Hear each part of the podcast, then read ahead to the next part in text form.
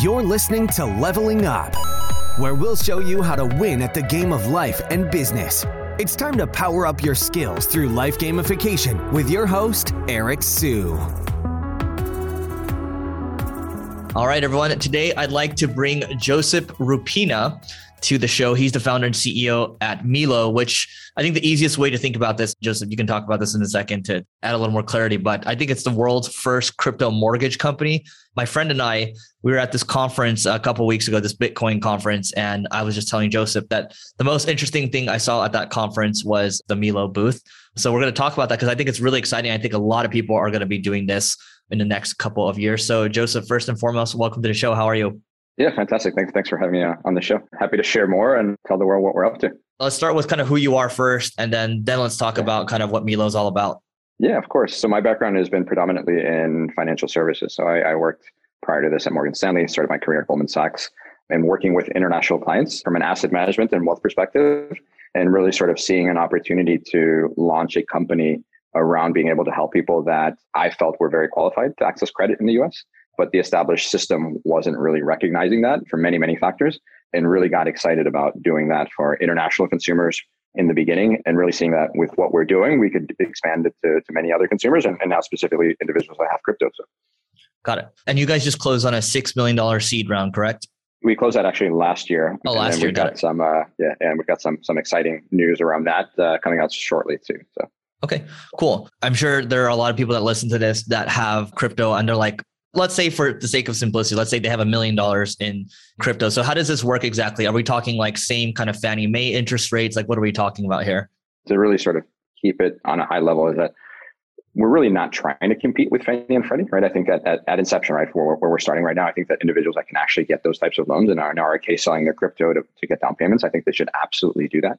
I think what we're really trying to solve for is for the individuals that have a lot of crypto and are unlikely to be able to qualify for a conventional loan or don't want to sell their crypto, don't want to, you know, lose out on the opportunity of basically it rising and having sold it a long time ago, making it probably the most expensive home purchase that they will ever make. So really we're trying to you know, simplify that. So right now, an example of a transaction would be a million dollar purchase that they want to make. We're going to require at least a million dollars of Bitcoin at inception. So basically a one to one ratio on that of the loan amount. And with that, the consumer is going to be able to, on a yearly basis, decide whether he wants to pledge more crypto or remove some crypto. And that will ultimately impact the rate that they're going to get. But we're really trying to think about some of these pain points, which is qualifying for a loan, not having to sell their crypto, not creating taxable events, and, and really giving them a turnkey solution. Got it. And what kind of interest rates are we are we talking about here? So let, us I pledge we pledge one to one. I want to buy a million dollar home. So how does that look? So right now, the, the rates are going to be somewhere in the sevens for that one to one. If you go and, and pledge more, that'll decrease depending on how much, right? Two to one, three to one. This is something that I really want to continue to, to lower those interest rates. But given what's happening in the world right now as well, with rising rates and all these other things that are coming really through the course of the next 12 months, we're seeing quite a bit of rate volatility. However, what we're really trying to do is not really compete, like I mentioned, against Fannie and Freddie, but we're really trying to think about the individuals of how they're accessing credit today. And that tends to be through these other crypto loans that are nine and 10% interest rates for two to one, three to one ratios, you know, origination fees rolling every year. We're really trying to give a longer duration product that even at its inception is at a lower rate than, than really what they would get somewhere else. Yeah, I think the logic here makes sense, right? So if and by the way, none of this is financial advice for anybody.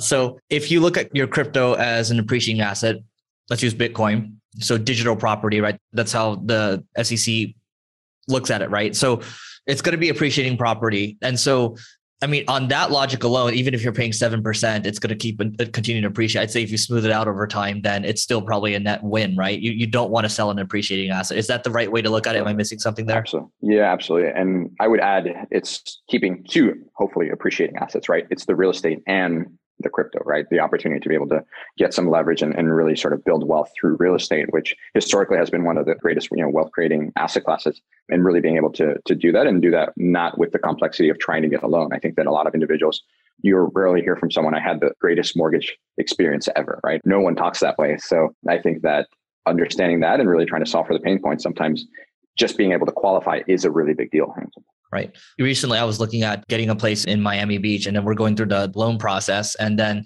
I mean, that takes a while, right? So let's say from inception to getting money in the bank, how long does that typically take? So with the loans that we were doing prior to launching this crypto mortgage, we were working with international clients. Last year, we had thousands of applications from over 63 countries of people that applied with us and really doing this digitally from anywhere in the world. So we've already been innovating a lot on the mortgage side and really through technology and everything else. And today, our loans, we're usually closing them roughly around 30 days. Wow. Okay. Of the thousand people that applied, what percent actually got approved? Of the people that actually paid for their appraisal and actually went through the application and had a purchase contract, about 80% of the individuals that got to that point through the application, we actually closed our loans. Got it. Pretty high percentage of the people that are getting qualified through our technology and our platform and then, you know, going through the process. I will say that on the 30 day time frame, really the delay is not on our side. It's primarily on being able to get appraisals, which is fairly challenging in the US right now because of a shortage of appraisers. So that usually takes somewhere between 10 days to two weeks, that time frame. And if not, we'd be closing ones much faster. Got it. Okay. And stupid question. Do they need to move their crypto over to like a custodian or are they like, you know, what, what's the deal there? That's a big part of it for them to transfer their crypto, in this case, their Bitcoin, over to a qualified custodian, right? A reputable custodian. We work with all of the majors and then really being able to have that there. And it's not on our side, right? It's not basically in our wallet. It's in the custodian, but that that is necessary because in this case, we are essentially advancing the capital for this transaction, right? We're advancing mm-hmm. all of the dollars, right, to, to be able to make this happen and, and for this individual to buy real estate. Here's the stupid question. So you guys raised $6 million. I'm assuming you have other capital reserves. Like how are you funding these right now? Where's that coming from? We've raised more capital than that. It just hasn't been, been publicly announced. But then we also have institutional capital relationships. We have relationships with banks and sort of deep, deep capital providers. And that's been a lot of the work that we've done as a company over the last couple of years is to really establish ourselves as a really, really good, credible lender that knows what they're doing. And that's shown by these institutional partners wanting to work with us. Okay. What would you say is your guys' bread and butter right now? Is it like million dollar transactions, two million? What are you seeing the most of right now?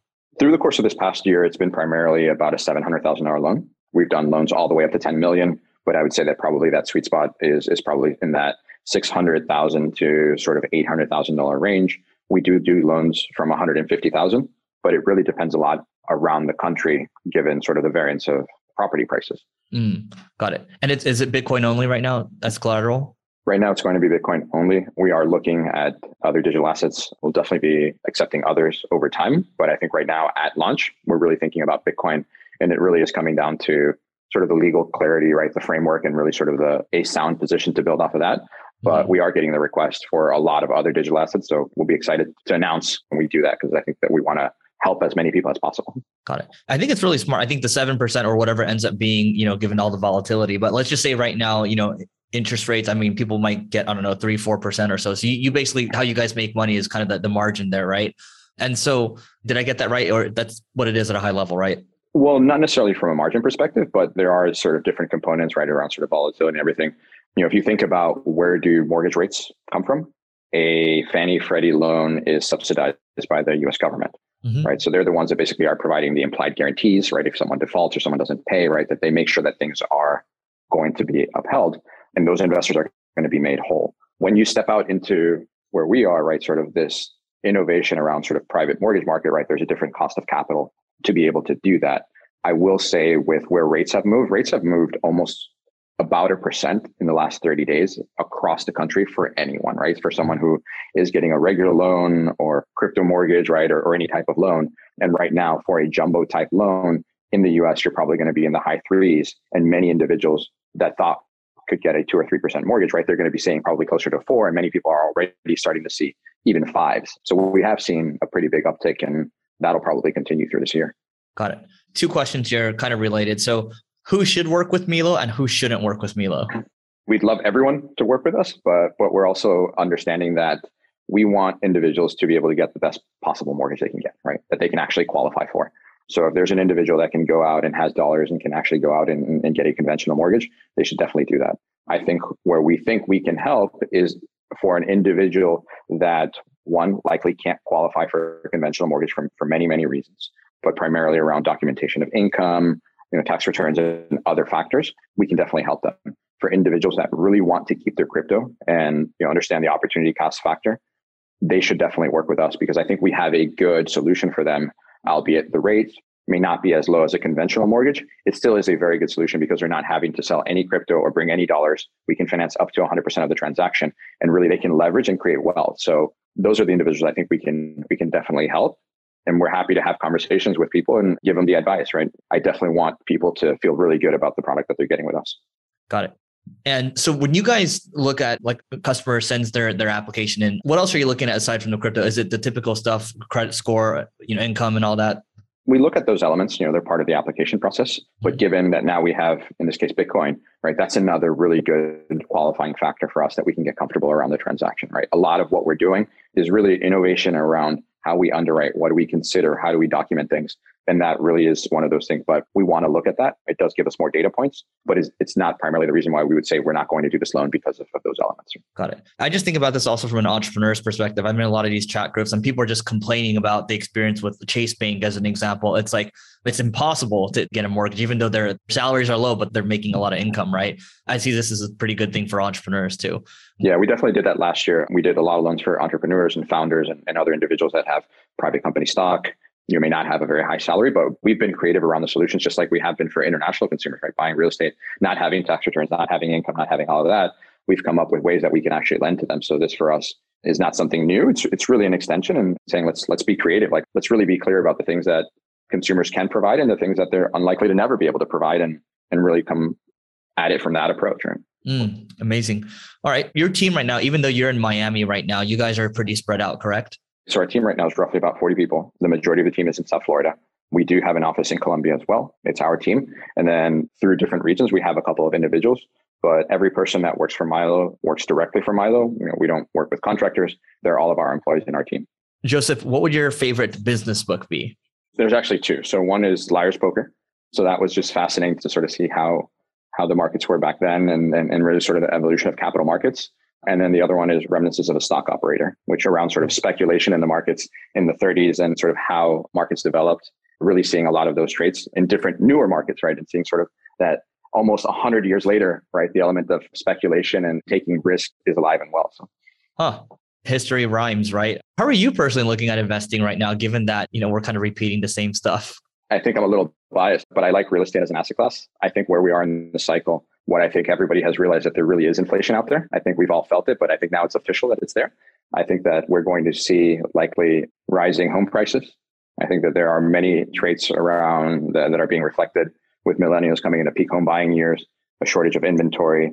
Even though rates have ticked up, they're still historically at all time lows. I think these are all really good levers of why I think real estate as an asset class continues to appreciate in the face of what looks like more more volatility, right, in equity markets and others. So we'll see. I mean, as, as of this recording, this is February 10th of 2022. So I pulled out of buying the home because I'm going to wait and see what happens. We'll see if I'm right or not, if my bet pays off, and mm-hmm. then uh, we'll come back to this. So, Joseph, what would you say your your favorite business tool is? You can do so much with Miro. I mean, there it's fantastic. And that's the whiteboarding tool, collaborate, collab yeah. tool, right? Yeah, yeah, yeah. You can collaborate with your team, and then you can share, and you can create different workflows and everything. So Amazing. So, Joseph, I'm sure a lot of people are going to look into to Milo after this. So, what's the best way for people to find you online? I'm on Twitter. We have a, a, Discord group as well. Reaching out to the team, you know, if there's any sort of immediate needs, you know, we are we are sort of taking inbound interest around our product loans at Milo Credit with an S, the loans. That's where we're sort of vetting and trying to trying to get back to people as fast as possible. Amazing, Joseph. Thanks for doing this. Absolutely. Thank you for having me. Take care. You may have completed this level, but many more bosses await. If you're looking to level up in marketing or business, just go to singlegrain.com forward slash leveling dash up to get access to our individual and team training programs. That's singlegrain.com forward slash leveling dash up.